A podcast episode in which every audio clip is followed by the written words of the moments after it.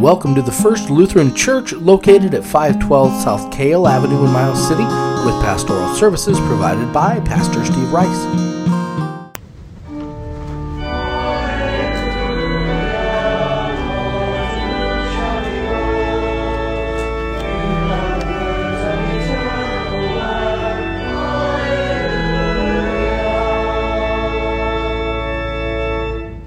An abbreviated reading from the Holy Gospel according to Luke, the 12th chapter.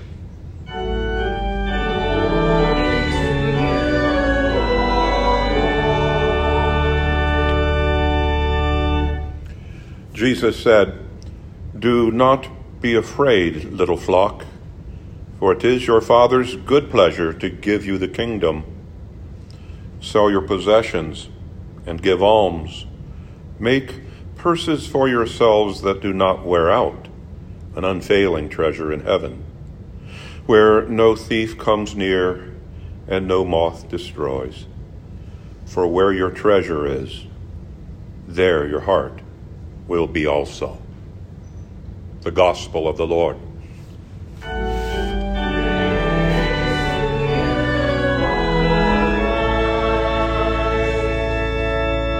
Please be seated.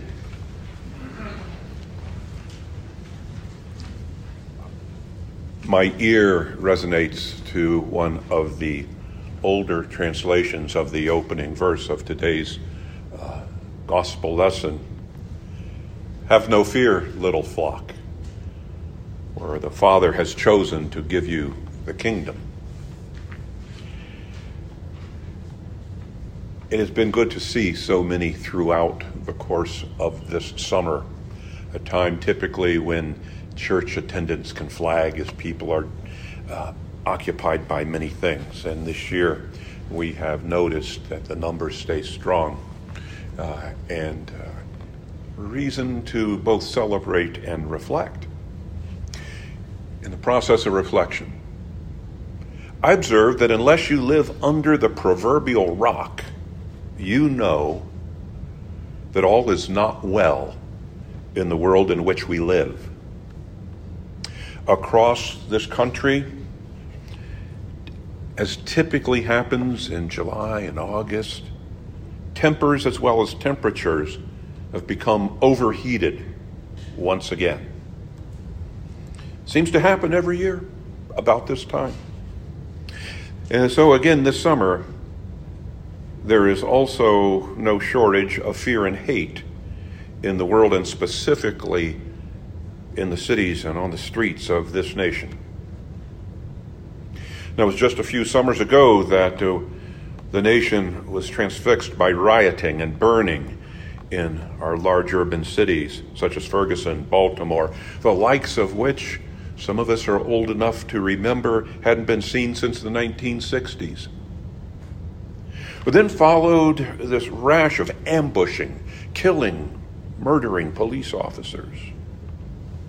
This summer, the names of cities such as Gilroy and El Paso and Dayton lead the news, bleed the news. The news media, in particular, have become so jaded and so invested in this carnage that we are experiencing that the city of Chicago barely merited a mention last week because mass shootings and murder on the streets of Chicago are seen as just part of summer's weekend.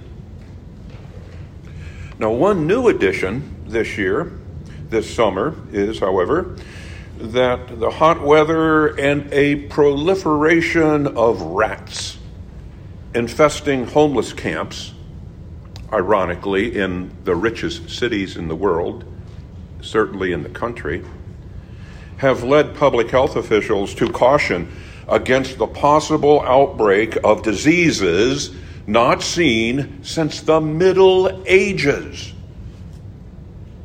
And so, for a moment, let's do just that and consider Europe of the Middle Ages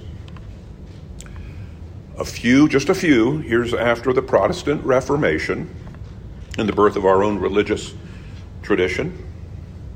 And during that period of time, an estimated one third of Europe's entire population was decimated, wiped out by the bubonic plague, the Black Death.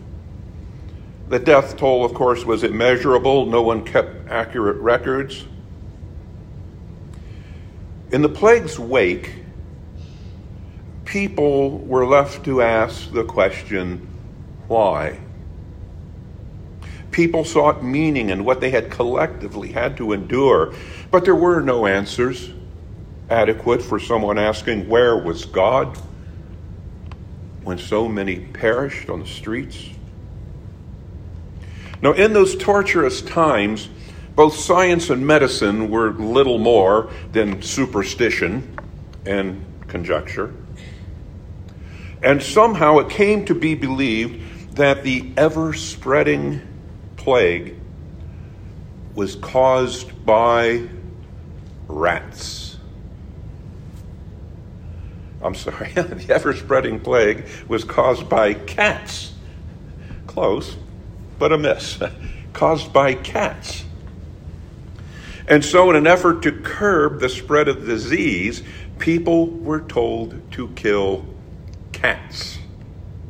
Cats were to blame. Well, of course, it wasn't until much later that medicine and science discovered that the bubonic plague was actually caused, spread by fleas, specifically fleas that lived upon rats. With fewer and fewer cats to curb an expanding population of rats, the people's efforts to eradicate cats actually contributed to the rodent population and therefore the persistence of the plague in Europe.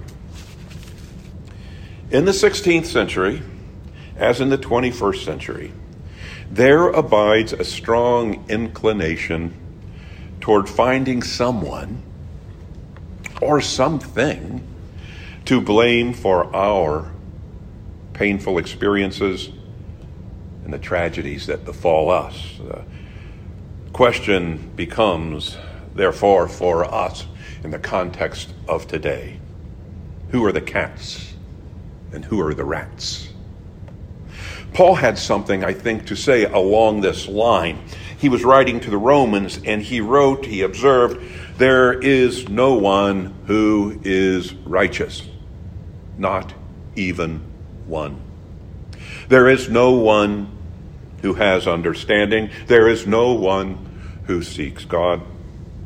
All have turned aside. Together they have become worthless. There is no one who shows kindness.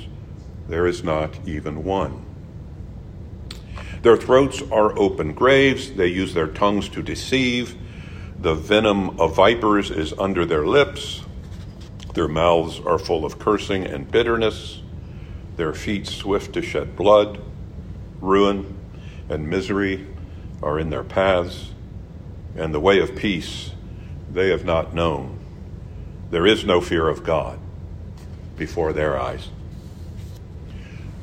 The problem, Paul says, is not for want of a law the problem is not going to be addressed through treating it as an illness. One commentator I was reading this week said that uh, evil is both illiterate and irrational.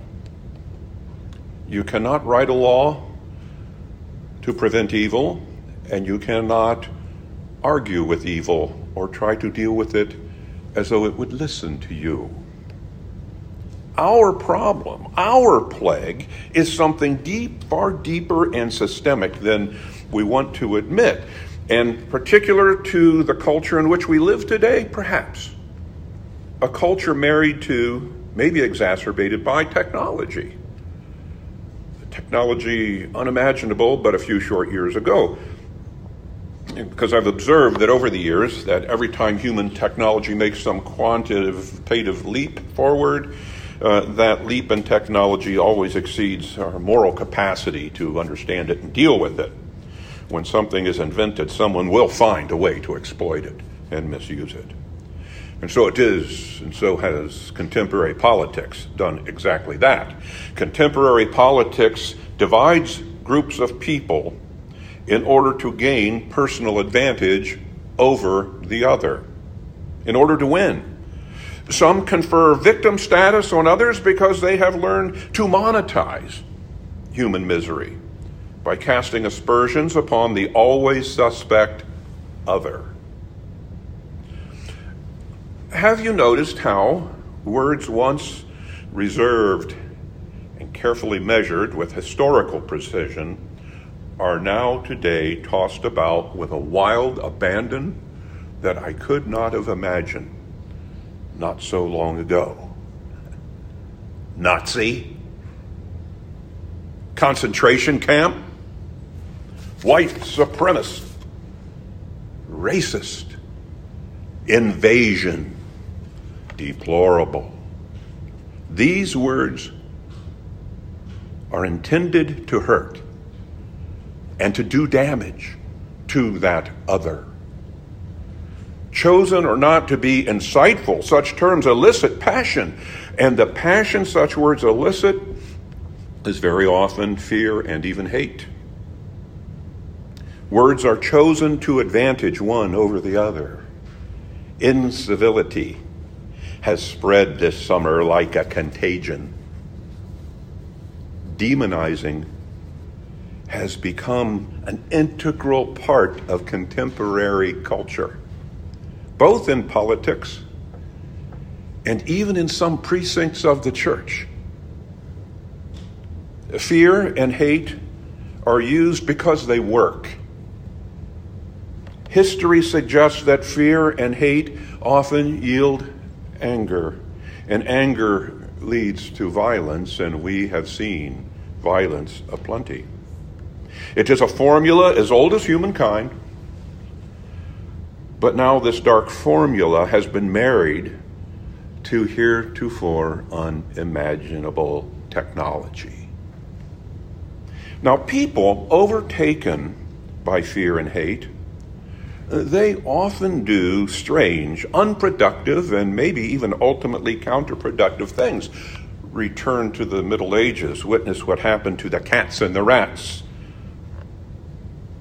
While blaming the other, attempts at self vindication are also very commonplace. It sounds Orwellian and is as old as Adam and Eve. But recall how, after their disobedience in Genesis, after Adam and Eve's disobedience, as God walked in the cool of the evening in the Garden of Eden and confronted Adam and Eve, though they had both sinned, both offered excuses for personal accountability. What does Adam say? The woman you gave me, she gave me the fruit from the tree.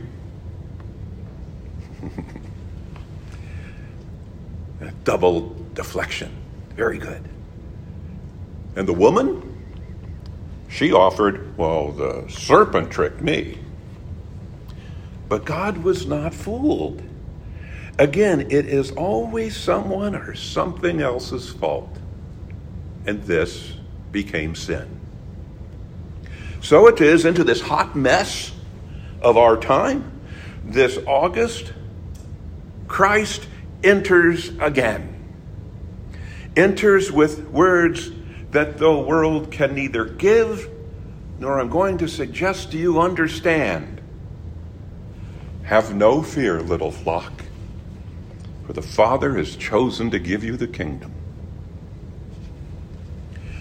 through the proclamation of the gospel, through the grace you receive by means of the sacraments, Christ comes to you. In the midst of so much fear and so much hate that swirls around us, Christ comes to remind his own that God's kingdom is not a political kingdom. To think otherwise, you see, was part of Pontius Pilate's error. That day when he spoke to Jesus. You see, Pilate, the governor from Rome, Pilate could see no further than politics. And Pilate could see no kingdom greater than the empire ruled by a Caesar. Jesus, on the other hand, explained to him that his kingdom, God's kingdom, was different. God's kingdom was a spiritual kingdom. Thus, in our gospel lesson, after calling people to faith, for faith is the antidote to fear, Jesus went on to promise those who believe a new kingdom, even as he cautioned the gathered crowd against useless and ultimately ungodly attachments of all kinds, silver and gold, for example. These false attachments, Jesus reminds the hearer, are subject to thief and moth and rust, and the list could go on to include political circumstance. Whereas treasure, in our Lord's estimation, was never found in silver and gold nor was what Jesus deemed precious ever to be found in political power. Power the Romans held in his day through force, and power that even some of his own disciples wanted to seize from the Romans by violence, the zealots they were called. And Jesus pushes against both, reminding those who would hear him that what was truly precious, what was discoverable only through right relationships, ultimately in an abiding relationship with God through faith in Jesus Christ. And this, he said, was true treasure. The one thing that will not be taken from you. And Jesus taught, moreover, that such treasure, this kind of treasure, could only be held in the purses of the heart. The kingdom of God. The kingdom of God never has, never will come through political or earthly constructions, but always and only as a gift from above. I think the failure to appreciate this, this is a failure point in the politicized church of the late 20th and now 21st century. Whenever the church seeks to be a political player, the Father has chosen to give you the kingdom. The kingdom of God is a kingdom of the heart. The kingdom of God received by faith in that kingdom, there is no room for fear. Faith overcomes fear. There is no room for hate. There is neither room nor need for claims of self righteousness. And consequently, there is no longer need to blame the other. So it is on this conflicted and confused Sunday in August Listen as the Lord whispers. Keep the faith, you few that are mine and here in my name. Be at peace no matter what happens beyond these walls. Be at peace. In a world, and as we're painfully mindful and aware, in a nation filled with brokenness and illusion, littered with fear and hate. A world filled with a kind of idolatry that we seem to specialize in, in our abundance, where you are told to both trust and blame falsely, where you are little more than cats or rats. Christ is King, no matter who achieves seats of power. And so I close with sharing with you my intentional act. August. I don't like August. If you know me well, you know that. I could put a line through it on the calendar, I would. I have chosen to set my sights, therefore, beyond this hot, politically angry, tormented summer. I choose to look toward the fall and toward Advent. Uh, Advent, huh? The color will be blue. The first season of a new church year that looks toward the promised return of the Son of Man and God's eternal reign, the kingdom of God. Advent. Advent cools the passions, even as autumn cools the breezes. Advent promises to usher all people together toward that silent and holy night the night of Jesus' birth and a peace the world cannot give. And so I invite you and many more to join me on that night when in a manger bed will lie the true treasure the world ought long to have. And so I thank you for being here today to walk with me, and together I promise we will gaze upon the face of the kingdom of God on that night, of He who is the way, the truth, and the life, and who gives not as this world gives. Amen.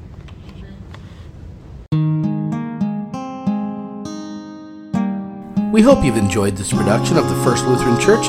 We welcome you to visit us in person at 512 Kale Avenue. You can also find us on Facebook at First Lutheran Church, Miles City, Montana, and email us at flc at midrivers.com.